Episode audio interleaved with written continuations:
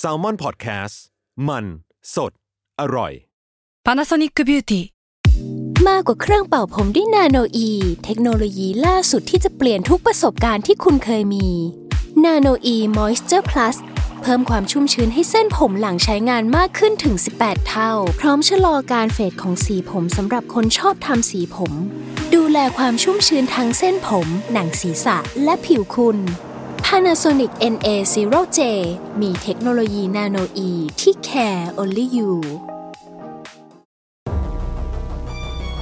ทฤษฎีสมคบคิด เรื่องลึกลับ สัตว์ประหลาด ฆาตกรรม ความลี้ลับที่หาสาเหตุไม่ได้ เรื่องเล่าจากเคสจริงที่น่ากลัวกว่า fiction สวัสดีครับ ผมยชญ์ บรรพพงศ์ผมธัญวัฒน์อิพภูดม นี่คือรายการ Untitled Case สวัสดีครับ ยินดีต้อนรับเข้าสู่รายการ Untitled Case Gray Area episode ที่ 8 ครับผม ครับ สวัสดีครับ วันเนี้ยวันเนี้ยเราก็จะมาชวนกันคุยใน topic ที่ค่อนข้างยากอีกแหละ คือมีความ sensitive สูงมากเนาะ ก็จะค่อยๆคุยกันไป มันเป็นเรื่องของ topic topic หนึ่งที่เรียกได้ว่าใกล้ตัวเรามากขึ้นในช่วง 1-2 ปีที่ผ่านมานี้ เออ คือครับตั้งแต่มีโควิดมา ตั้งแต่เราเห็นข่าวนั้นข่าวนี้ มันมีความเครียดเกิดขึ้น มันมีต่างๆนานาเกิดขึ้นมา เราก็เริ่มรู้สึกว่าความตายอะพี่ทัน มันเป็นสิ่งที่ใกล้ตัวเรามากกว่าที่เคย ใกล้กว่าใกล้ตัวกว่ามากกว่าแบบตั้งแต่ผมเกิดมา 20 กว่าปีอะผมรู้สึกว่าช่วงเวลาเนี้ยคือช่วงเวลาที่ความตายมันใกล้ตัวเรามากขึ้นนะครับอืมครับ ซึ่งปกติแล้วอะพี่ทันกลไกของมนุษย์เราอะมันจะปิดกั้นไม่ให้เรานึกถึง ไม่ให้เราจินตนาการถึงความตายได้อย่างชัดเจนอะคือมันเหมือนเป็นการเซฟตี้เราอะแต่ว่าเราก็เลยไม่ได้เคยนึกถึงจริงส่วนตัวผมเองก็ได้นะ ไม่เคยนึกถึงว่าวิธีรับมือกับความตายจริง ๆ แล้วอะเราต้องทำยังไงกันแน่วะหรือว่ามันต้องมีอืม procedure หรือว่ามี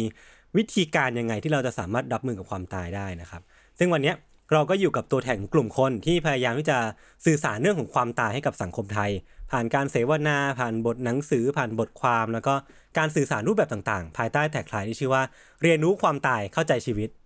วันนี้ก็ยินดีต้อนรับคุณกอเตยจากกลุ่ม Peaceful Date ครับ ครับ สวัสดีครับ สวัสดีค่ะ โอเค เดี๋ยวคุณกอเตยแนะนำตัวได้เลยฮะว่า Peaceful Date คือใครและคุณก่อเตยนี่ทำอะไรอยู่ใน Peaceful- Peaceful Date บ้าง ได้ค่ะ ก็ก็เตยปินชาดานะคะ จากกลุ่ม Pitful Date นะคะ Pitful Date เราก็เป็นกลุ่มเพื่อนเนอะที่ต้องบอกว่ามันเริ่มต้นจากความที่เราสนใจเรื่องของความตาย แล้วก็การที่เราอยากให้คนไทยอะได้คุยเรื่องความตายกันได้ง่ายขึ้น เราก็เลยรวมตัวกันเป็นกลุ่มเพื่อนเนี่ยทำงานเรื่องนี้มากว่า 10 ปีแล้วเพื่อที่จะชวนผู้คนในสังคมได้มาคุยกันเรื่องความตายผ่านเครื่องมือของเรา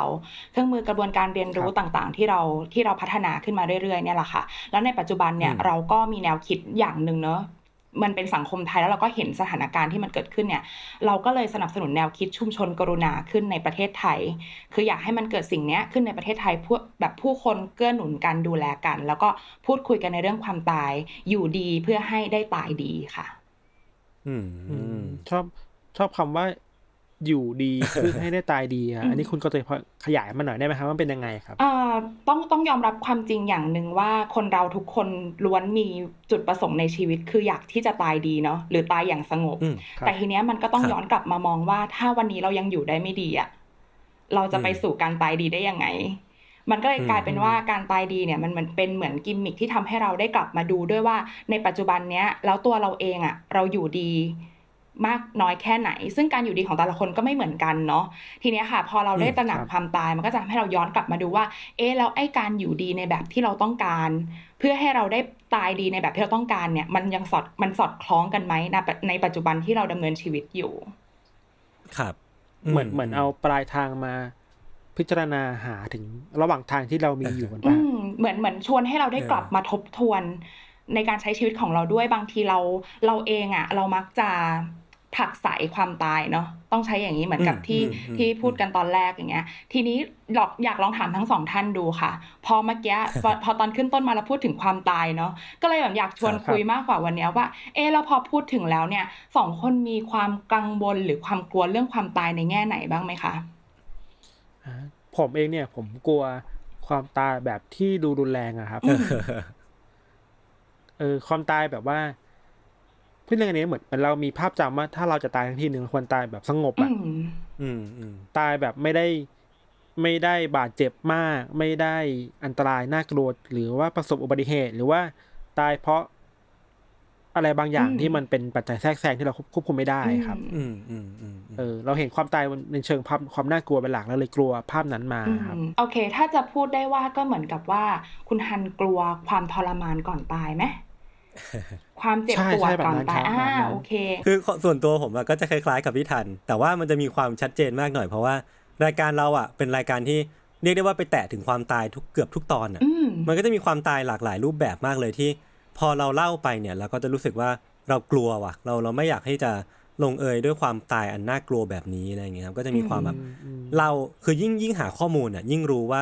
ความทรมานก่อนตายมันดูน่าจะเจ็บปวดมันน่าจะแบบอืมเป็นเรื่องที่เราไม่อยากทำให้มันเกิดขึ้นอะไรอย่างเงี้ยครับก็เลยมีความกลัวประมาณนึง แต่ว่าถ้าถามในแง่ความคอนเซปต์ว่าวันเนี้ยพร้อมตายหรือยังส่วนตัวผมคิดว่า ผมก็โอเคนะคือไม่ได้ไม่ได้รู้สึกว่าการตายเป็นเรื่องที่มันไกลตัวขนาดนั้นคือมันเกิดขึ้นในทุกเมื่อแล้วเราก็ไม่ได้ไม่ได้รู้สึกว่าเราจะเสียดายชีวิตอะไรขนาดนั้น เพราะว่าช่วงนี้ก็รู้สึกใช้ชีวิตแบบเต็มที่อะไรเงี้ยครับก็มีอะไรก็ทำเลยอะไรเงี้ยเนาะอืมอืมก็จะมีความแบบ ทั้งกลัวแล้วก็ไม่กลัวในเวลาเดียวกัน อืมมันมีความรู้สึกหลากหลายขึ้นในในความรู้สึกกลัวนั้นเนอะอืมพอเราแบบครับตั้งใจไปมองมันจริง ๆอะเราจะรู้เลยว่าอ๋อไอ้ที่เรากลัวบางทีมันไม่ใช่ความตายอะแต่มันเป็นอืมการอืมกลัวชีวิตก่อนที่เราจะตายมากกว่า เช่นการกลัวเออความเจ็บปวดใช่ทครับรมานก่อนตาย กลัวเราจะต้องจากคนที่เรารักไป หรือกลัวที่อืมเราจะต้องจากไปก่อนที่เราจะได้ทำอะไรแบบ ก่อนในชีวิตที่มันยังแบบไม่สำเร็จ หรือเรายังมีเป้าหมายอยู่แบบเนี้ย คือหลาย ๆ คนก็จะมีอือฮึสิ่งที่กลัวแตกต่างกันไปทีเนี้ย พอความตายมันถูกฉายภาพออกมาในรูปแบบของความทรมาน มีความอืมสูญเสียครับความโศกเศร้า ความเจ็บปวด มันก็เลยทำให้ผู้คนน่ะผลักใส่มันคือเหมือนกับว่าอืมเอามันไว้ก่อน เราค่อยคุยดีกว่า ทั้งที่แท้จริงแล้วอะสิ่งที่เรารู้อยู่แล้วเต็มอกอะ คือเราทุกคนที่อยู่ตรงเนี้ย ไม่มีใครหลีกหนีมันพ้นอืม สุดครับท้ายเราต้องไปเจอเขาที่ปลายทางชีวิตเราอยู่ดี เพียงแต่ว่าอืมการที่เราไม่ยอมรับอะว่าสุดท้ายเราจะไปเจอเขาหรือ หรือไม่ได้มองเขาอย่างเป็นมิตรมากพอก็จะทำให้เราไม่พูดคุยเรื่องนี้ การไม่พูดคุยเรื่องนี้มันส่งผลอะไรก็คือ ในในถึงเวลาหนึ่งที่เราเกิดภาวะที่เราเจ็บป่วย ก่อนตายอืมเราไม่พูดคุยหรือเราไม่ได้เตรียมพร้อมเนี่ย มันก็จะทำให้เราเกิดภาวะที่เรายอมรับความตายไม่ได้ ซึ่งอาจจะนำมาซึ่งการยื้อชีวิต เราเคยเห็นภาพคนที่แบบต้องใส่ท่อช่วยหายใจถูกปั๊มหัวใจ นั่นคือการยื้อชีวิตอ่าทีเนี้ยค่ะ มันก็กับตัวผู้ป่วยเองก็มีความทรมานเกิดขึ้นเนาะนอกเหนือไปกว่านั้นกับญาติกับผู้ดูแล เขาก็จะรู้สึกว่าเออเขาต้องดูแลคนคนนี้ให้ดีที่สุด แล้วยื้อเขาไว้ให้นานที่สุด นั่นคือการที่เรากำลังจะฝืนธรรมชาติไป เพราะว่าหน้างานอืจมริงๆอะเมื่อไปถึงตอนนั้นอะเราเจ็บป่วยแล้วเราสื่อสารไม่ได้อะใครจะมาถามเราได้วะแล้วว่าเราต้องการแบบไหน ตัวเนี้ยอืมมันก็เลยทำให้นำมาซึ่งความตายที่ไม่สงบ คือเราครับไม่ได้รับรู้ถึงไม่ได้ยอมรับมันตั้งแต่ต้น ทีเนี้ยค่ะ พอเราเราพูดถึงว่าทุกคนเนาะทุกคนอยากตายดี อยากตายสงบ อยากจะไม่เจ็บปวดไม่ทรมาน แต่ทีเนี้ยไอการเตรียมตัวตายอะมันไม่สามารถไปทำณช่วงเวลาที่มันถึงตอนนั้นได้แล้วไงอืมอืมแบบวันที่แบบอืมมันมาเคาะประตูหน้าบ้านเราแล้วบอกเฮ้ยถึงเวลาของมึงแล้วนะ ถึงตอนนั้นอะอืมสติเราถ้าเราไม่ได้พร้อมไว้ก่อนอะแน่นอนสติแตกแน่นอน แต่นะวันเนี้ยเหมือนกับที่ยศพูดว่าเออแบบถ้ามันมาก็ก็โอเคนะ เพราะเราได้ทำหลาย ๆ อย่างไว้แล้ว มันมันมันก็โอเคที่มันจะเกิดขึ้นแบบเนี้ยค่ะ มันคือการค่อย ๆ เตรียมใจ เตรียมตัวแล้วก็รับมือกับความตาย อืมอืมซึ่งดูเป็นกระบวนการที่ยาวนานมากเลยนะครับ อืมอ่าต้องบอกอย่างนี้ว่า คนเราพอตระหนักขึ้นถึงความตายเนี่ย ถ้าเราเอามันมาเป็นวิธีการคิดแบบกระบวนการเลยว่าโหแบบพอทำแล้วเราต้องซีเรียสว่าโหวันหนึ่งเราจะตายอย่างนั้นอย่างนี้อย่างเงี้ยเราก็จะรู้สึกว่ามันครับเป็นเรื่องยากแต่ถ้าเราทำให้มันรู้สึกเหมือนกับว่ามันเป็นส่วนหนึ่งของชีวิตเราจริง ๆอะทั้งเส้นเรื่องของชีวิตเรามันมีเรื่องเนี้ยอยู่นะ เราจะมองมันได้ง่ายขึ้น เช่น คุณแบบ คุณเรียนอะแล้วคุณจะเข้ามหาลัย คุณยังวางแผนเลยว่าคุณจะเรียนอะไร เพื่อที่คุณจะไปทำงานอะไร วันหนึ่งคุณทำงานไปครับคุณมีคุณจะมีครอบครัว คุณก็วางแผนงานแต่งของคุณ แล้วเราจะเว้นเรื่องนี้ไว้ทำไมในเมื่อมันคือส่วนหนึ่งของชีวิตเราอะมันก็เป็นอีกเรื่องหนึ่งอืมที่เราเหมือนเราต้องกลับมาสื่อสารกับคนรอบข้างเนอะเพราะเราต้องยอมรับว่าการตายของคนคนหนึ่งอะมันมันเชื่อมโยงกับคนหลายคนแม้ครับกระทั่งชีวิตก่อนตายก็เชื่อมโยงกับคนหลายคนนะ เช่น คุณแบบคุณป่วยอะ แล้วคุณจะแบบได้รับการดูแลรักษาแบบไหนต้องการแบบไหน ซึ่งสิ่งนี้เราทุกคนน่ะเลือกได้ และเป็นสิทธิ์ที่ถูกต้องตามกฎหมาย เพียงแต่เราอะหลีกเลี่ยงที่จะพูดถึง แล้วก็บางคนอาจจะไม่รู้ด้วยซ้ำว่าเฮ้ยเราสามารถที่จะเลือกได้ ว่าเราจะจากไปแบบนี้ เราจะต้องการการดูแลแบบนี้ แล้วงานศพเราล่ะ เราต้องการแบบไหน ซึ่งทุกอย่างอะค่ะ มันสื่อสารไว้ได้หมดเลย เพียงแต่ว่าเราไม่ได้ไม่ได้เข้าไปตระหนักถึงมันจริง ๆ อ่อแล้วก็อย่างที่บอกว่ามันยาวนานเพราะว่ามันคือชีวิตอะมันก็อืมยาวนานครับเท่าชีวิตเรานั่นแหละ แล้วมันก็จะทำให้เราจริงๆกลับมาตระหนักว่าเออแล้วไอ้ชีวิตที่เราเป็นอยู่อะเราจะทำให้มันมีคุณค่ามีความหมายในรูปแบบของเราเนาะไม่ต้องไปเปรียบเทียบกับใคร เราจะทำให้มันมีคุณค่ามีความหมาย แล้วมีความสัมพันธ์ที่ดีกับผู้คนรอบข้างเราได้ยังไง อืมครับนี่นี่นี่แปลว่า มันคือการออกแบบชีวิตแบบหนึ่งให้มันดูมี มีความหมายมากขึ้นอืมอย่างนี้ใช่ป่ะครับอืมจะจะว่าอย่างนั้นก็ได้แล้วก็อย่างที่บอกว่าเออพอเราพูดเรื่องเตรียมตัวตายจริงๆอะ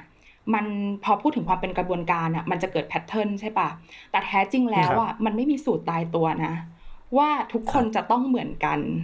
มันคือแบบอืมปัจเจกมากเลยอะคือแบบแล้วแต่คุณน่ะว่าคุณต้องการแบบดีไซน์ชีวิตคุณแบบไหน แต่ว่ามันทำให้อืมเห็นภาพเส้นเรื่องของชีวิตชัดเจนขึ้น เท่านั้นเอง อืม อันอันนี้สมมุตินะครับ อันนี้ผมลองคุยแบบเป็นอ่าตัวอย่างนะสมมติว่าผมอยากออกแบบ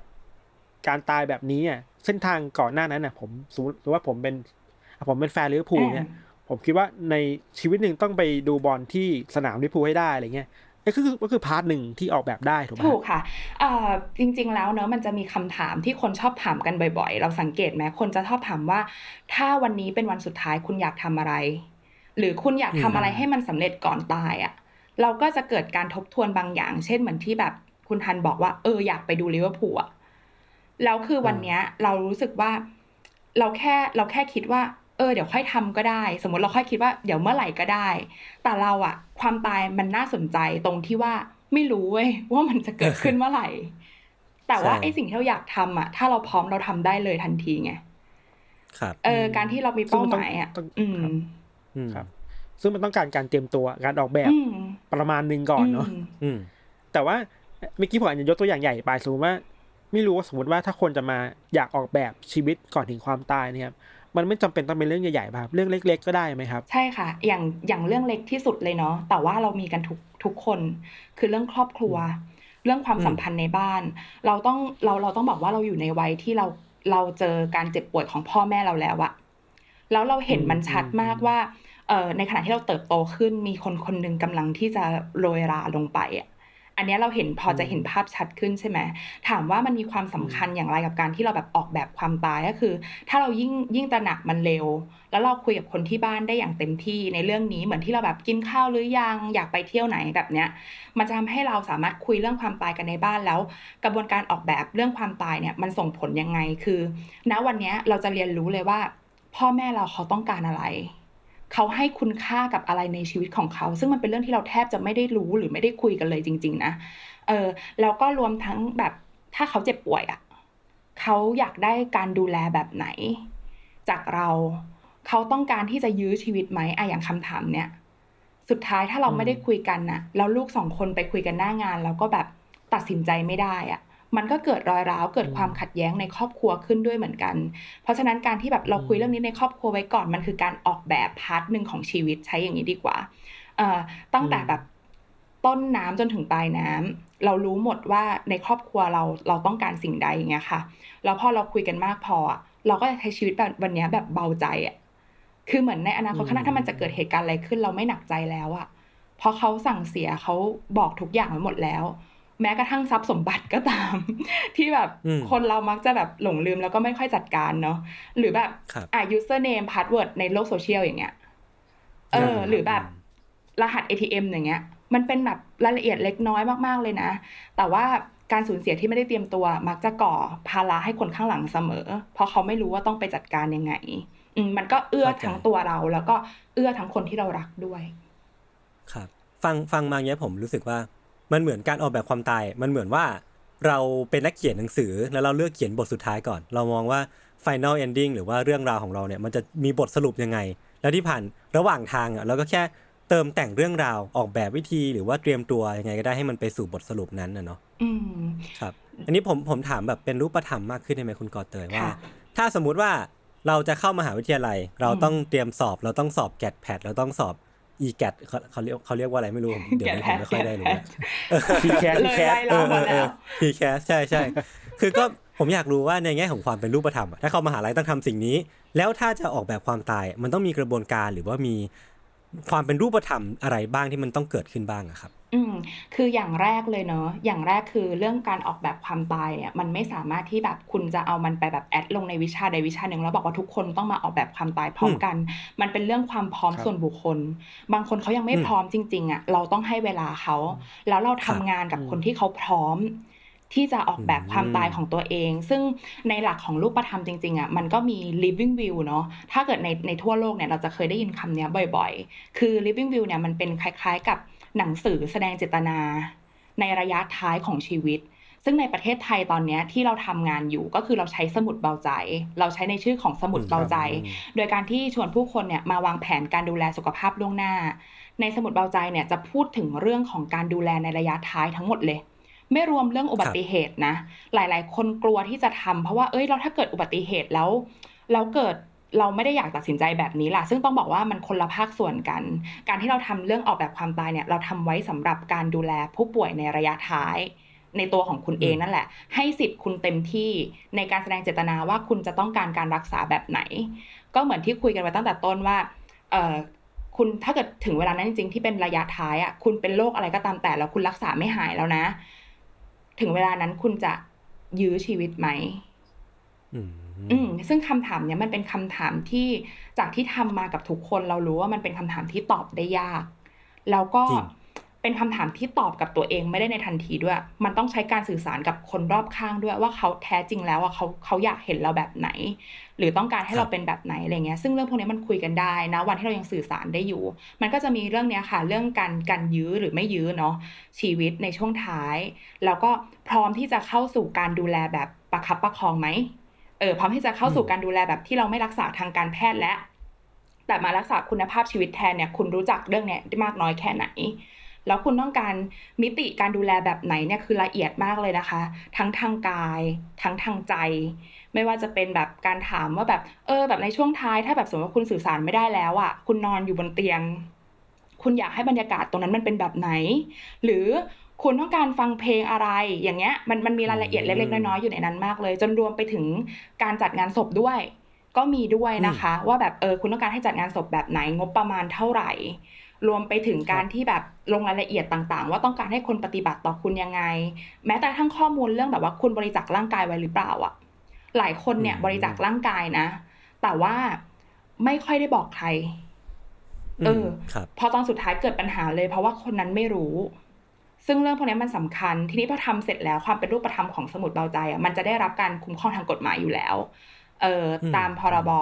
สุขภาพแห่งชาติมาตราที่ 12เนาะก็คือแบบคุ้มครองเลยว่าเล่มเนี้ยใช้ได้ทางกฎหมายจริง ๆ แต่ข้อดีของการทำสมุดเบาใจหรือการออกแบบอะมันคือคุณอะเปลี่ยนแปลงได้ตลอดเวลาแล้วใช้แบบเล่มล่าสุดที่อัปเดตเป็นสำคัญ เพราะฉะนั้นอะไม่ว่าอือฮึเพราะว่าแม่งคนจะไม่กล้าทำอะ เพราะว่าแบบอืม คนเรามันมีความคิดมันวันเนี้ยมันคิดแบบนี้พรุ่งนี้มันก็เปลี่ยนแล้วนะเออแล้วไหนจะแบบเรามีปัจจัยอื่นๆเข้ามาของสังคมที่มันเพิ่มเติมอะความคิดเราในนั้นมันอาจจะถูกเปลี่ยนไปอย่างเงี้ยค่ะ มันก็สามารถอัปเดตได้เรื่อยๆ แล้วสำคัญที่สุดของการออกแบบความตาย และการวางแผนสุขภาพเลยนะ คือคุณต้องสื่อสาร คุณต้องบอกครับคนรอบข้างไว้ว่าคุณต้องการอะไร ถึงแม้ว่าคุณจะไม่มีสมุดเบาใจก็จริงสมมติว่าอยู่ในช่วงที่คุณแบบไม่อยากเขียน แต่อย่างน้อยการได้พูดกับคนในครอบครัวไว้อะ เออว่าคุณต้องการอะไรกับชีวิตช่วงท้ายอะมันก็ทำให้คนที่จะดูแลคุณในอนาคตอะเขารู้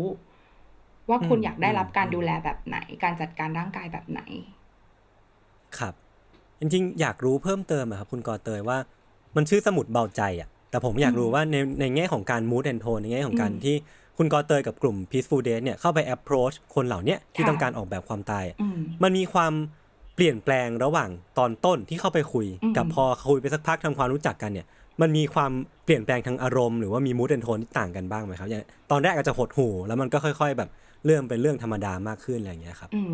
ต้องต้องยอมรับอย่างหนึ่งว่าพอเราเข้าไปทำทำงานกับกลุ่มคนที่เขาสนใจเรื่องความตายอยู่แล้วเนี่ยมูดแอนโทนอืมของเขาเนี่ยมันไม่ได้มันไม่ได้แบบเหมือนกับว่าจมมาตั้งแต่ต้นอยู่แล้ว เขาจะมองเรื่องเนี้คยรับโอเคมาตั้งแต่แรก แต่ถามว่ามีไหมกับบางคนที่เราไปคุยตอนแรกแล้วเขาแบบเขาสนใจแต่เขายังไม่รู้อะไรอย่างเงี้ยเขาก็อาจจะมีอืมความอืมกังวล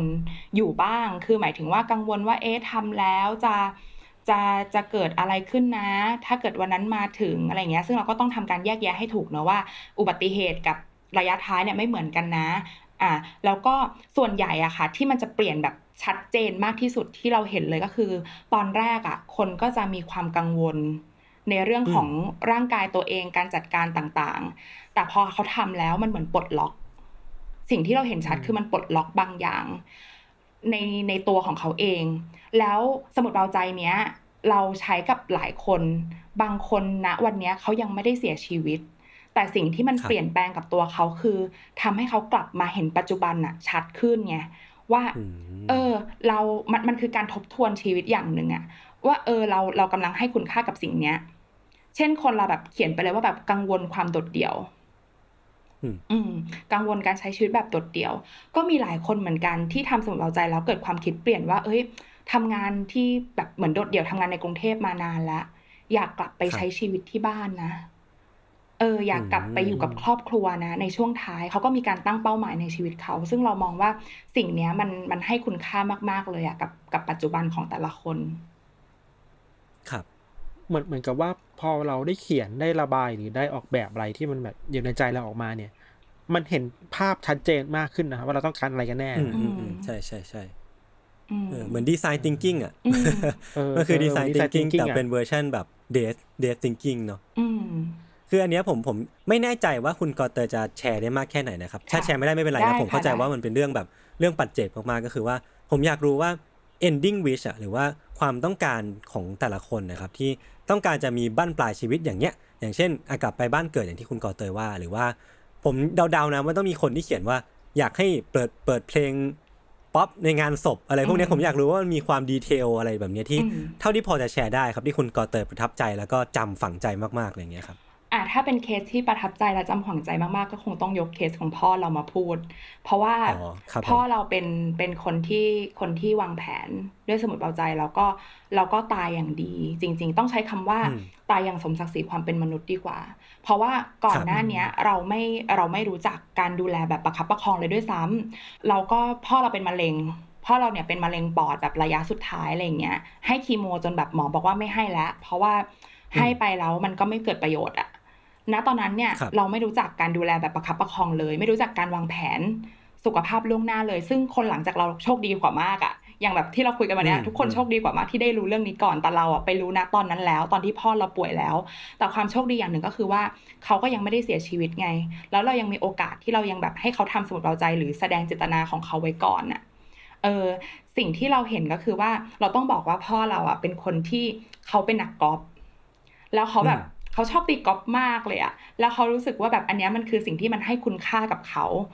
มากๆ แต่ในวันที่เขาแบบติดเตียงแล้วอะเขาไม่สามารถที่จะแบบออกไปตีกอล์ฟได้เหมือนเดิมอะแต่สิ่งที่เขาอยากเห็นมันโคตรง่ายเลยเว้ยเขาอยากเห็นถ้วยรางวัลที่เขาแบบเคยตีกอล์ฟมาอืเอามาวางไว้ในห้องอืมที่เขาอยู่โอ้โหมันมันคือมันคือความรู้สึกที่เราแบบไม่ได้คาดคิดมาก่อน เออเออแล้วเราก็ไม่อาจจะมองเห็นด้วยว่า เขาให้คุณค่ากับสิ่งนี้มาก ๆ เลยนะ แต่พอแบบเราให้เขาทำสมุดเบาใจสมุดเบาใจมันจะมีคำถามเยอะแยะมากมายรายละเอียดปลีกย่อยเยอะอะค่ะ ที่ทำให้เราได้กลับมาเห็นเรื่องพวกเนี้ยพ่อเราชอบฟังแบบเพลงแบบสากลแนวคันที่ เราก็รู้ว่าอืมพ่อเราชอบฟัง แต่ด้วยความที่แบบเราเป็นลูกอะเราก็อยากจะให้เขาฟังอะไรที่แบบรู้สึกว่าเออมันสงบในทางนี้ แต่ไม่ใช่นะจ๊ะพ่อไม่ได้แบบอยากฟังธรรมะอะ แต่พ่ออยากฟังเพลงคันที่อะแล้วเขารู้สึกว่าเนี่ยมันคือเออความสงบของเขาเขาชอบร้องคาราโอเกะเขาอยากจะแบบฟังทำนองคาราโอเกะทั้งที่เขาร้องเพลงไม่ได้แต่เราเห็นเขายิ้มเขามีความสุขเขาอืมคงจะร้องเพลงอยู่ในใจอะ อันเนี้ยมันคือมันคือภาวะที่เราเห็นก่อนที่เขาจะเสียชีวิตว่าเขามีความสุขกับชีวิตแค่ไหน แล้วอีกเรื่องหนึ่งที่สำคัญเลยที่อยากจะบอกก็คือว่าเมื่อกี้เหมือนกับที่เราคุยกันอะว่าหลายคนกลัวความทรมานก่อนครับตาย ในสมุดเบาใจนะ ก็มีถามด้วยนะคะว่าในช่วงท้ายของคุณน่ะ คุณต้องการยาระงับปวดในระดับใด หลายคนอืมมักไม่รู้นะ ว่าคนไทยทุกคนสามารถเข้าถึงยาระงับปวดในจุดที่คุณ suffer มากๆอะ มันมีจุดตรงเนี้ยช่วยอยู่ อย่างพ่อเราเนี่ยเขาเขียนไว้เลยว่าเขาขอแบบเต็มสตรีมอืม โดยที่เขาไม่รู้สึกตัว เพราะว่าเขาเขากลัวความเจ็บปวดไงแล้วมันสามารถอุดรอยรั่วเขาได้เขาขอแบบเต็มสตรีม แล้วก็เราก็กลับพาเขากลับมาดูแลที่บ้าน เพราะเขาต้องการที่จะกลับมาบ้าน แล้วหมอเนี่ยหมอ palliative care หมอ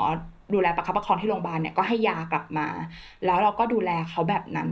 ด้วยหลักของของการดูแลแบบประคับประคองเนี่ยให้ยาเขาให้ยาระงับปวด สุดท้ายอะค่ะ วันที่พ่อจากไป ก่อนที่เขาจะจากไปเนี่ย เราได้ล่ำลากันนะ เพราะเรารู้ว่าวันนั้นมันมาถึงแล้วอะไรเงี้ยเราเห็นความสงบของคนคนหนึ่งอะเห็นความสุขที่ในระยะท้ายแม้เขาจะสื่อสารไม่ได้ แม้เขาจะเดินเหินไปไหนไม่ได้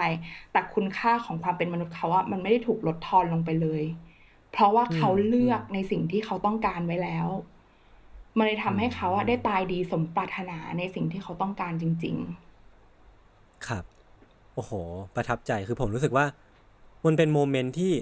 โคตรเป็นมนุษย์เลยเนาะคือมันจะมีความแบบเราคาดหวังสิ่งใดในช่วงท้าย ช่วงสุดท้ายของชีวิตเราอะชีวิตที่เราใช้ในฐานะมนุษย์อะโมเมนต์นั้นมันคือแบบทุกอย่างที่เราต้องการในฐานะมนุษย์มันถูก แสดงออกมาแบบไม่มีการเจือปนของความแบบของโลกใบนี้หรือว่าอะไรพวกนี้มันคือแบบวิชที่เรามาจากจิตใต้สำนึกจริง ๆ หรือว่าความต้องการของเราจริงๆเนาะผมรู้สึกว่าเออมันเป็นอะไรที่น่าประทับใจมากเลยครับ อืม โอเคครับก็จริงๆมันมีอีกคำถามหนึ่งอันนี้ไม่เกี่ยวกับเรื่องที่เราคุยคุยๆกันค่ะเนอะอาจจะเกี่ยวบ้างอ่าแต่ว่าเป็นอีกคอนเซปต์หนึ่งแล้วกันนะครับอืมคือ อยากรู้ว่า keyword ของคำว่าการุญยฆาตอะๆอืมในเชิงคอนเซปต์ในเชิงสังคมไทยเนี่ยมัน มันพัฒนามาถึงจุดไหนแล้ว แล้วก่อนหน้านี้มันเคยมีเรื่องราวมี background ยังไงมาบ้าง ช่วยคุณกอเตยช่วยเล่าให้ทุกคนฟังหน่อยได้ไหมครับ ค่ะ โอเค ก็อันนี้ก่อนเริ่มต้นจากว่าการุญยฆาตเนอะพอเราได้ยินคำว่าเอ่อ mercy killing อย่างเงี้ยเราได้ยินคำว่าการุญยฆาตอืมหลายคนจะตีความไปว่า การตายดีก็คือการทำการุญยฆาต คนก็จะมองครับแค่เรื่องเนี้ยแหละ แต่เราทีนี้เรามามาแยกเป็นส่วนๆเนอะเอ่อการุญยฆาตเนี่ยคืออีกฝากหนึ่งของการ ยื้อชีวิต การุญยฆาตคืออมการเร่งความตาย ให้เกิดเร็วขึ้น ส่วนการยื้อชีวิตการใส่ท่อช่วยหายใจการปั๊มหัวใจเนี่ยคือการยื้อชีวิต ทีเนี้ยสิ่งที่สังคมไทยมีอยู่ตอนเนี้ยคือตรงกลาง ก็คือ palliative care หรือการดูแลแบบประคับประคองเนี่ยแหละ ซึ่งเป็นการตายอย่างเป็นธรรมชาติ ไม่เร่งไม่ยื้อทีเนี้ยในในในทั่วโลกอาจใช้คำว่าทั่วโลกดีกว่า เขาคุยเรื่องการุญยฆาตยังไง จริง ๆ มันก็มีข้อโต้แย้งอยู่เยอะ แม้กระทั่งในปัจจุบันนี้มันก็ยังไม่ได้ถูกแบบเหมือนคลิฟายว่ามันโอเค ในแต่ละที่มันแล้วแต่แตกต่างกันไปแล้วก็ตามแต่เงื่อนไข ทีเนี้ยค่ะเมื่อก่อนเนี่ยเขาก็จะมีการถกเถียงกันในเรื่องของจริยธรรม มากอยู่พอสมควรเนอะศีลธรรม ศาสนาอะไรก็ตามแต่เท่าที่เราเคยได้ยินมา แล้วแต่ความเชื่อตามปัจเจกบุคคล แต่ในปัจจุบันเนี้ยคนพูดคุยกันเรื่องการุญยฆาตในเรื่องของสิทธิ์มากขึ้น อืมอืมเพราะคนน่ะ เพราะคนเราอะเรารู้สึกว่าเราเรียกร้อง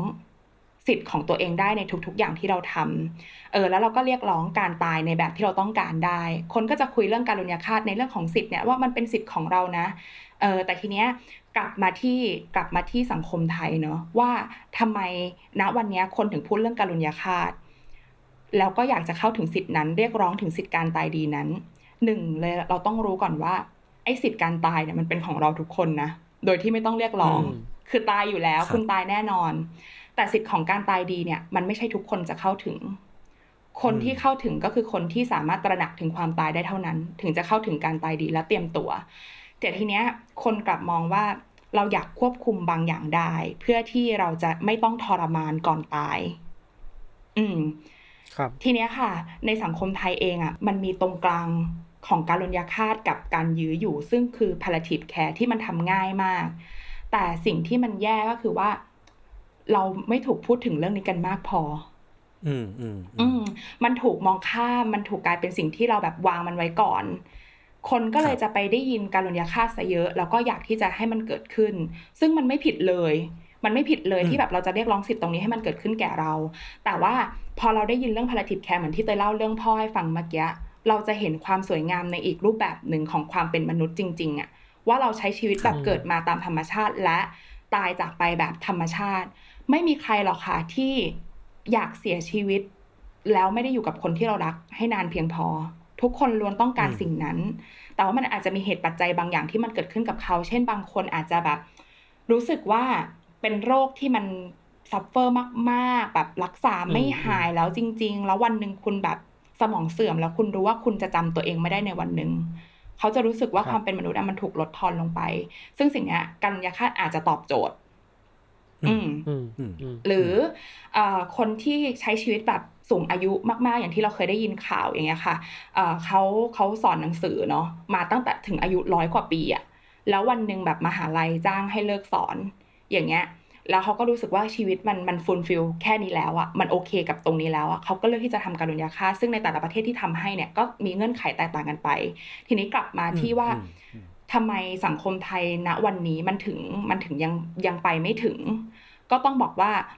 ในแต่ละประเทศที่เขามีการุญยฆาตอะเขามี palliative care ที่ดีอยู่แล้วเป็นพื้นฐานอ๋อคือคนสามารถเข้า palliative care ได้ แล้วตรงเนี้ยมันตอบโจทย์มันอุดรอยรั่วทุกอย่างหนึ่งคือทำง่ายสองคือเชื่อมโยงกับ ชุมชนสังคม แล้วก็ไม่เป็นภาระทางความรู้สึก แล้วก็ทางกายของใครด้วยเนาะเหมือนกับเราต้องเข้าใจว่าการุญยฆาตแบบบางที มันก็เป็นเรื่องลำบากใจอะเออที่จะให้เกิดขึ้นทีเนี้ย ถ้าสังคมไทยมันไปถึงวันที่เรามี palliative care ที่ดี คือทุกคนเข้าเข้มแข็งอะเข้าถึงเข้มแข็ง รัฐสวัสดิการยอมรับในเรื่องนี้แล้วอย่างเงี้ย ถ้าการุญยฆาตมันจะมาในวันนั้นน่ะก็ไม่แปลก มันเป็นเหมือนออปชันหนึ่งที่มันอาจจะเกิดขึ้นได้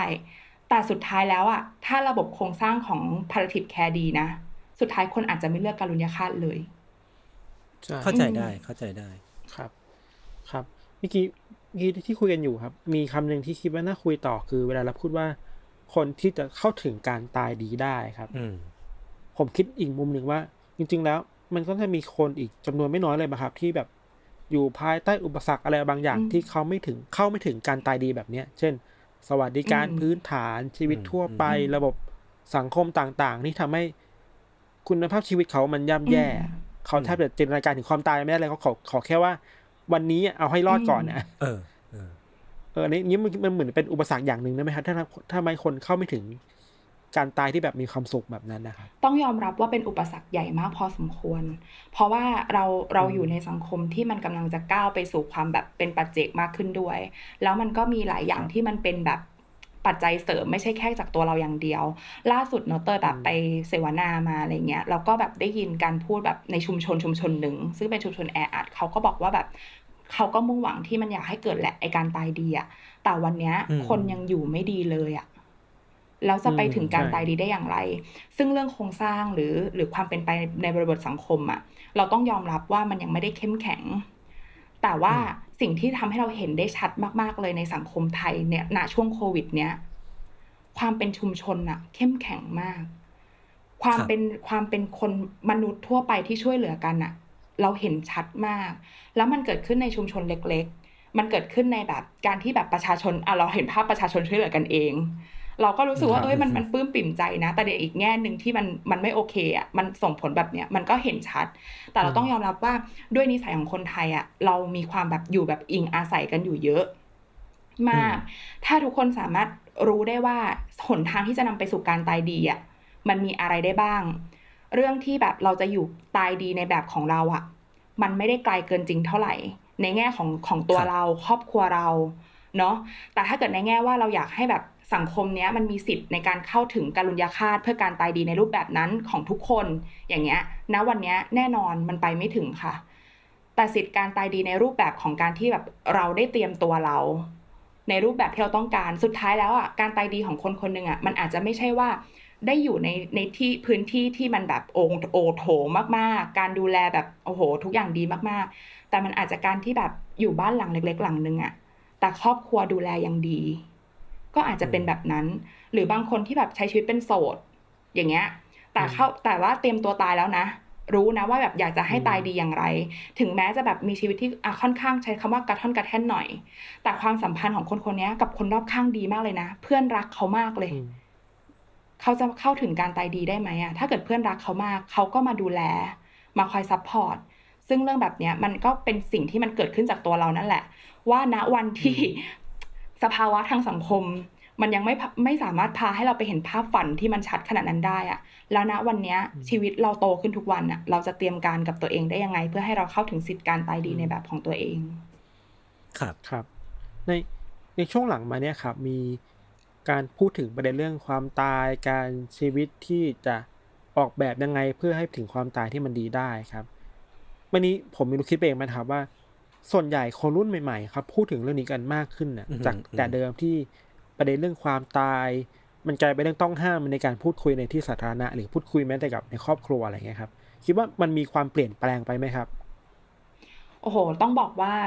เราเห็นการเปลี่ยนผ่านที่ชัดมากเลยแหละ การทำงานก่อนหน้านี้ที่จะพูดเรื่องความตายอะเนาะมันก็จะเป็นอีกบริบทอีกรูปแบบหนึ่งเลย คือก็จะมีกลุ่มคนที่เขาสนใจเรื่องนี้แหละ แต่ว่านะวันที่ต้องต้องยอมรับว่าสถานการณ์โควิดอะมันเป็นสถานการณ์เลวร้ายที่สุดที่ทำให้เราเห็นการสูญเสียชัดเจนมากที่สุด แล้วครับพอเราเห็นการสูญเสียมันก็ตระหนัก ถึงอะไรได้หลาย ๆ อย่างกับตัวเอง ไม่ต้องพูดถึงแค่แบบการเสียชีวิตจากโควิดแม้กระทั่งการฉีดวัคซีนเนี่ยคนก็ยังเขียนสมุดหัวใจแล้วนะ เพราะว่าคนแบบอ่ามันไม่มันเกิดเอางี้ว่าสถานการณ์มันนำพาให้เกิดความไม่มั่นคงในจิตใจอะ่ะเพราะฉะนั้นสิ่งอะไรที่มันจะสามารถแบบสามารถทำให้เราได้กลับมาอยู่กับความมั่นคงในใจได้อะคือหมายถึงว่าลดความกลัวลดความกังวลได้อะคนก็จะวิ่งเข้าหาการพูดคุยเรื่องเนี้ยมากขึ้น แล้วก็สิ่งที่มันสำคัญก็คือว่า พอเราคุยเรื่องพวกนี้กันมากขึ้นอะมันจะทำให้เรารู้ว่าเราอะไม่ได้โดดเดี่ยว เราไม่ได้อยู่คนเดียว หลายคนแบบกังวลมากเลยนะเพราะสถานการณ์โควิดเนี่ยบางคนแบบไม่ได้เจอหน้าพ่อแม่เลย อย่างเงี้ยเออมานานมากอะไรเงี้ยแต่พอสถานการณ์โควิดอะเอออยากจะโทรหาพ่อแม่ทุกวันน่ะอยากจะถามว่าเขาเป็นยังไงบ้าง อยากจะแบบคุยกับเขาให้มากขึ้นอย่างเงี้ย มันทำให้เราได้ตระหนักกับตัวเราเนี่ยแหละ มันก็เลยกลายเป็นว่าตอนเนี้ยพอพูดเรื่องความตายปุ๊บทุกคนเก็ตเลยว่า เฮ้ยมันไม่ใช่สิ่งอืมอัปมงคลอีกแล้วนะอืมครับเออมันมันไม่ใช่สิ่งที่แบบคุยกันไม่ได้อีกแล้วนะตอนเนี้ยมันอืมมันยิ่งเป็นเรื่องอืที่มต้องคุยไว้เลยนะเพราะไม่รู้ว่าพรุ่งนี้จะตื่นขึ้นมาหรือเปล่าไงอืมครับอืมอืมอันนี้เหมือนกับว่าเราจะต้องแยกไหมครับว่า เวลาพูดถึงความตายคือการออกแบบความตายแบบหนึ่งแต่ถ้า สมมุติว่าผมมีเพื่อนแล้วเพื่อนมาบอกพูดเรื่องความตายบ่อยๆอะครับอืมอันนี้เราควรจับสัญญาณหรือว่าควรจะอื มมองมันยังไงบ้างครับในเรื่องแบบนี้ครับอ่าโอเค อันนี้พูดในแง่ของคนที่เขารู้สึกว่าไม่อยากอยู่ไหมถ้าเราจะใช้ครับใช้อย่างนี้ได้เนาะคือคือต้องบอกว่าการจับสัญญาณเนี่ย ทุกอย่างมันมีสัญญาณ มันมีมันมีการส่งสัญญาณมาตลอดแหละ ทีเนี้ยมันก็เชื่อมโยงกับเราว่า เราเองอะคุณค่าความสัมพันธ์เราให้มากน้อยแค่ไหน เช่น อันนี้ขอพอพอพูดถึงเรื่องนี้เราก็จะตื้นตื้นขึ้นมาเพราะว่าเมื่อเมื่อวานนะคะเพิ่งมีรุ่นพี่ที่โรงเรียน เขาเพิ่ง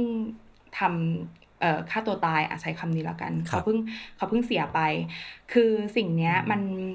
มันเห็นชัดอะว่าเอ่อคำพูดเวลาที่เราคุยกันนะปัจจุบันเนี้ยประกอบกับสังคมสภาพสังคมแบบเนี้ยเรามักจะฟังคำฟังกันแบบผิวเผินน่ะเราไม่ค่อยได้ไปจับสัญญาณ หรือไม่ค่อยได้เปิดใจฟังมากพอว่า เอ้ยไอ้อันเนี้ยเขาไม่ไหวแล้วนะ เขาไม่โอเคอืมแล้วนะ มันทำให้เราแบบไม่สามารถเข้าไปจับ ลึกถึงตรงนั้นได้อะมันก็จะทำให้เราพลาดโอกาสในการพูดคุยกับคนคนหนึ่งไปก่อนที่เขาจะตัดสินใจ แต่ทีนี้สำหรับในแง่มุมของเราเองเนาะเราขอแชร์ว่าเราอะไม่เคยรู้สึกว่าการที่เขาเลือกการตัดสินใจแบบนั้นสำหรับตัวเขาอะมันมันถูกหรือผิดต้องใช้คำนี้เราไม่ไปอืมตัดสินเขา เพราะเรารู้สึกว่าครับคนคนหนึ่งอะจะทำได้ดีที่สุดในเงื่อนไขเท่าที่เขามีแล้ว เราไม่รู้หรอกว่าอืมเขาต้องเจอกับอะไรหรือเผชิญกับอะไร แต่อย่างน้อยเรานะคนที่เราเห็นหรือเป็นเพื่อนอะ ถ้าเราพอจะรับฟังเขาได้อะคือแบบไม่ต้องพูดอะไรไม่ต้องหาทางแก้ปัญหาให้อะแค่เป็นคนหนึ่งที่พร้อมรับฟังอะมันอาจจะต่อเติมอืมอะไรบางอย่างกับเขาได้ ทีเนี้ยสัญญาณที่มันเกิดขึ้นเราก็จะเห็นชัดเนอะเช่นแบบเอ่อการโพสต์ใน Facebook เนี่ยมันจะเห็นบ่อย แต่ทีเนี้ยด้วยความที่มันเกิดขึ้นบ้างหรือไม่เกิดขึ้นบ้างมันก็ทำให้เราแบบละเลยบางอย่างไป เออหรือบางทีมันอาจจะแบบสายเกินไปแล้วที่เราจะเข้าไปอะไรอย่างเงี้ยทีเนี้ยค่ะ ถ้าเราได้เห็นอะไรเงี้ยเราก็อาจจะแบบแค่ไปถามง่ายๆอะว่าเออเออเออช่วงนี้เป็นไงบ้างโอเคไหมถามแค่เนี้ยเปิดประเด็น แล้วถ้าเกิดเขารู้สึกว่าเราเป็นพื้นที่ปลอดภัยนะเขาจะพูดคุยกับเราเอง อืมครับหรือเพื่อนที่มาคุยเรื่องความตายกับเราบ่อยๆ เช่น เอ่อมันจะต่างกันนะคะ กับคนที่คุยเรื่องความตายว่าเฮ้ยเนี่ยวางแผนตัวเองไว้แล้วเนี่ยเดี๋ยวอนาคตจะทำอย่างนี้อย่างนี้อย่างนี้ เพื่อที่จะไปสู่การตายแบบนี้ กับอีกบางคนที่แบบ ไม่อยากอยู่แล้วว่ะเนี่ยมูดต่างกันอืมถ้าเราจับมูดต่างกันอืมถ้าเราจับตรงนี้ได้เราจะเห็น ไอ้คำว่าไม่อยากอยู่แล้วเนี่ย เราก็จะลงไปคุยกับเขาว่า เออทำไมถึงไม่อยากอยู่ มันเกิดขึ้นจากอะไร แบบเนี้ยค่ะ ทีเนี้ยก็เลยแบบดีมากเลยที่แบบชูประเด็นนี้ขึ้นมาเพราะว่าณปัจจุบันเนี้ยมันมันมันเกิดขึ้นเยอะมากแล้วเราก็ไม่รู้ด้วยว่ามันจะเป็นตัวเราเมื่อไหร่เนอะเราจะเข้มแข็งเราจะยอมรับในสิ่งเนี้ยมันไปได้อีกนานแค่ไหนอะไรอย่างเงี้ย ซึ่งถ้าพื้นที่เนี้ยมันสามารถแบบเป็นพื้นที่ปลอดภัยกับคนใกล้ตัวได้นะ เราก็จะคุยเรื่องความตายได้ในแบบที่ตายตามธรรมชาติอะไม่ใช่ไม่ใช่การตายในแบบที่เขาหมดหนทางในการต่อสู้ อืมเหมือนอารมณ์มันต่างกันนะครับเออแล้วก็ เออมันมีอีกแบบหนึ่งครับเพราะพอเข้าใจว่ามันเกิดขึ้นในช่วงปีสองปีนี้เยอะมากคือ มันเป็นภาวะที่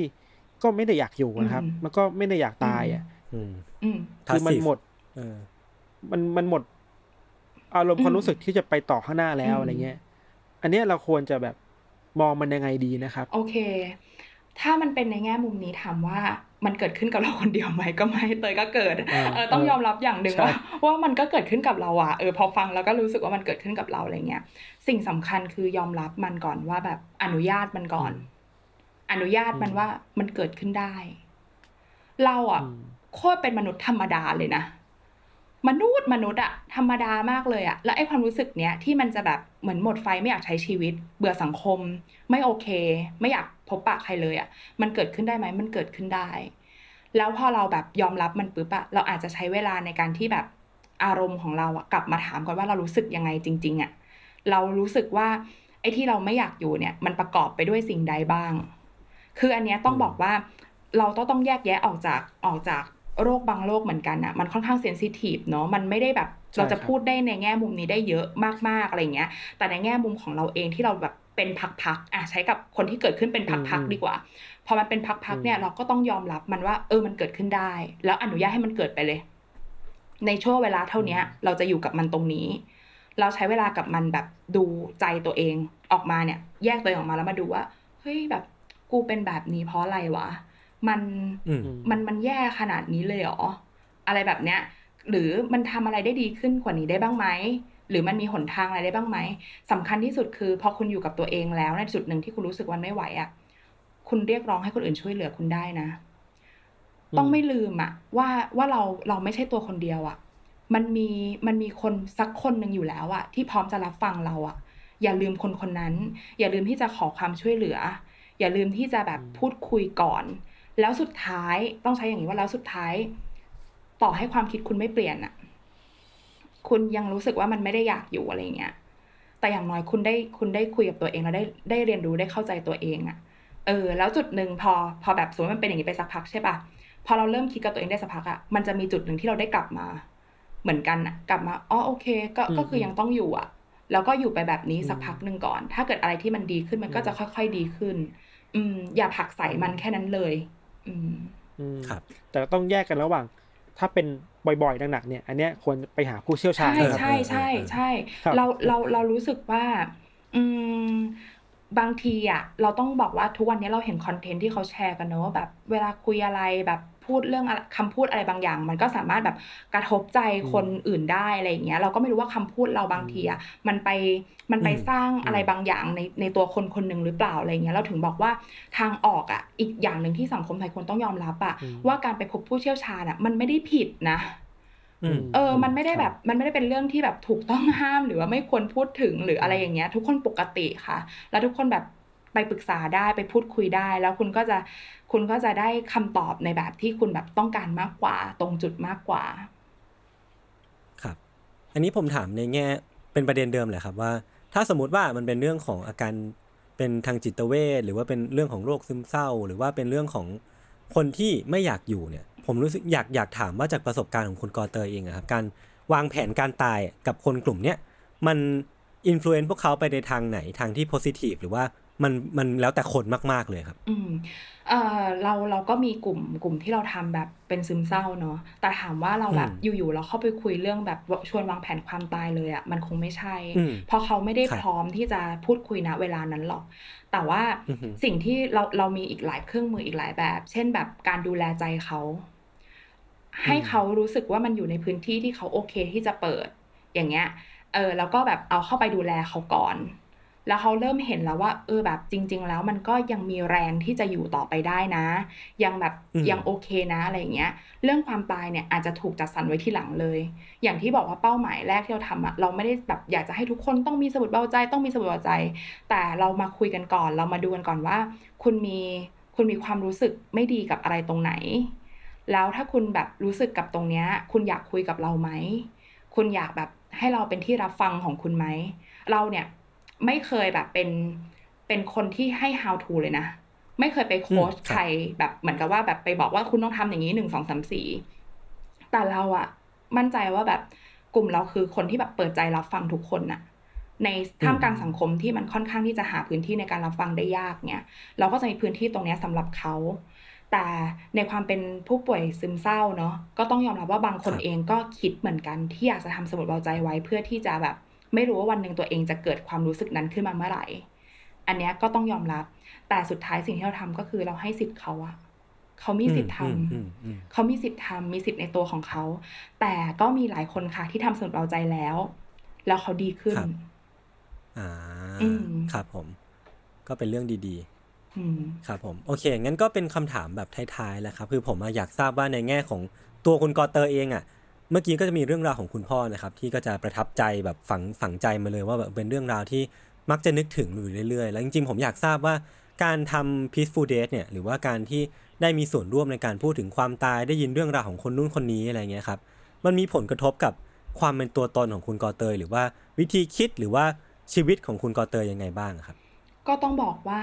เเราเรายังเป็นเราเนี่ยแหละ แต่เป็นเราในแบบที่มันเติบโตขึ้นมากจริง ๆ คือเมื่อก่อนอะอืมก็จะคิดว่าแบบเออก็ก็ใช้ชีวิตไปแบบนี้ เอาจริงๆนะคิดอย่างนั้นจริงๆเนี่ยไม่ได้แบบเมาส์เลย คือแบบก่อนครับที่พ่อป่วยเนี่ยคือเป็นคนแบบเออระเหยลอยชายมาก เป็นคนที่แบบไม่รู้สึกว่าต้องตั้งตัวอะไรรู้สึกแค่นี้ก็พอแล้วอะไรอย่างเงี้ย แล้วก็อืมแล้วก็ใช้ชีวิตเรื่อยเปื่อยอะไรเงี้ย จนเรามาเห็นความตายใกล้ตัวเรามากขึ้น ครับ นี่คือจุดเริ่มต้นที่ทำให้เราอยากทำงานเรื่องความตาย เราเรารู้อืมแล้วว่าไอ้การที่เรา นึกถึงตระหนักถึงความตายการตายดีเนี่ย มันจะนำมาสู่การมีชีวิตที่มีคุณค่าและมีความหมายยังไงผ่านชีวิตของพ่อเรา แล้วเราก็เลยอยากทำงานกับผู้คนพอเราเห็นผู้คนนะคะ สิ่งที่เราคิดเลยว่าไอ้ภาพของการตายดีที่เราเห็นจากพ่อเราแค่คนเดียวอะเราตอนแรกเราก็คิดว่ามันเป็นแพทเทิร์นเว้ยคือทุกคนจะต้องเป็นแบบนั้นอืมแบบนี้อืมแต่จริงๆไม่ใช่เลย ทุกคนแบบทุกคนทุกคนมี วิถีของตัวเอง ทุกคนมีความคิดของตัวเอง ทุกคนมีแบบวิถีที่จะไปสู่การตายดีในแบบของตัวเองแล้วคือ การได้คุยกับเรื่องราวของคนอื่นอะมันมันมันเติมเต็มเรา มันทำให้เราเห็นภาพของชีวิตเราเองอะสะท้อนอะชัดเจนมากยิ่งขึ้นด้วย ว่าเออแบบเราจะใช้ชีวิตต่อไปยังไงดี เพื่อให้ไปถึงวันนั้นแล้วมันไปสู่การตายดีจริง ๆ อันเนี้ยขอยกตัวอย่างเช่นแบบหลายคนน่ะจะแบบว่าคิดว่าเออการตายดีอะคือแบบว่าต้องมาแบบสวดมนต์ ฟังเทศน์อะไรแบบนี้ใช่ไหมแต่ว่าอืมพอเราได้ทำงานกับคนหลาย ๆ คนน่ะ เรากลับรู้ว่า เออจริง ๆ การสวดมนต์ฟังเทศน์หรือการภาวนาไม่ได้ผิดเลยนะแต่มันอยู่ที่ว่าแต่ละคนน่ะให้คุณค่าแล้วก็ยึดถือสิ่งไหน เช่นอืมบางคนที่เขาปฏิบัติ คนที่เขาปฏิบัติมาอย่างยาวนานอย่างเงี้ยเขาก็จะต้องการสิ่งนั้น ซึ่งเราทำให้เขาอะก็เป็นการตอบสนองความต้องการของเขา แต่แบบบางคนเองอะเขาแค่ต้องการที่จะแบบแค่แค่เปิดเพลงเพราะๆ หรือแค่ต้องการอยู่ในห้องที่มันแบบเป็นห้องสี่เหลี่ยมเล็ก ๆ แล้วก็มีแสงลอดผ่าน แล้วก็มีใบไม้ตั้งอยู่มีต้นไม้อะไรเงี้ยเราคิดกับตัวเองเหมือนกันไว้ว่าเออเราก็ไม่ได้แบบเป็นคนที่ ยึดโยงอะไรแบบนั้นเนาะแล้วเราต้องการอะไรในตอนท้าย เราได้คำตอบเลยว่า เราชอบกินชาบูมาก เราอะอยากเราอะแค่ถ้าเกิดตอนท้ายของเรานะ ถึงแม้เราจะกินอะไรไม่ได้แล้วนะ เราขอให้คนที่เรารักอะมานั่งกินชาบูต่อหน้าเราอะเราก็แฮปปี้แล้วเว้ยอย่างเงี้ย คือมันเออมันเกิดความน่ารักรู้สึกแบบเนี้ยที่แบบเกิดขึ้นมากับตัวเราอะแล้วเราก็เลยรู้สึกว่าอ๋อย้อนกลับมามองสิว่า เรากินชาบูกับเพื่อนเรากับคนที่เรารักได้วันนี้เลยนะเว้ยเราทำอืมมันได้ตอนนี้เลยอะ เราไม่เห็นต้องรอเลยอะเออ มันก็ทำให้เรากลับใช่มามองความสัมพันธ์อีกเตยว่า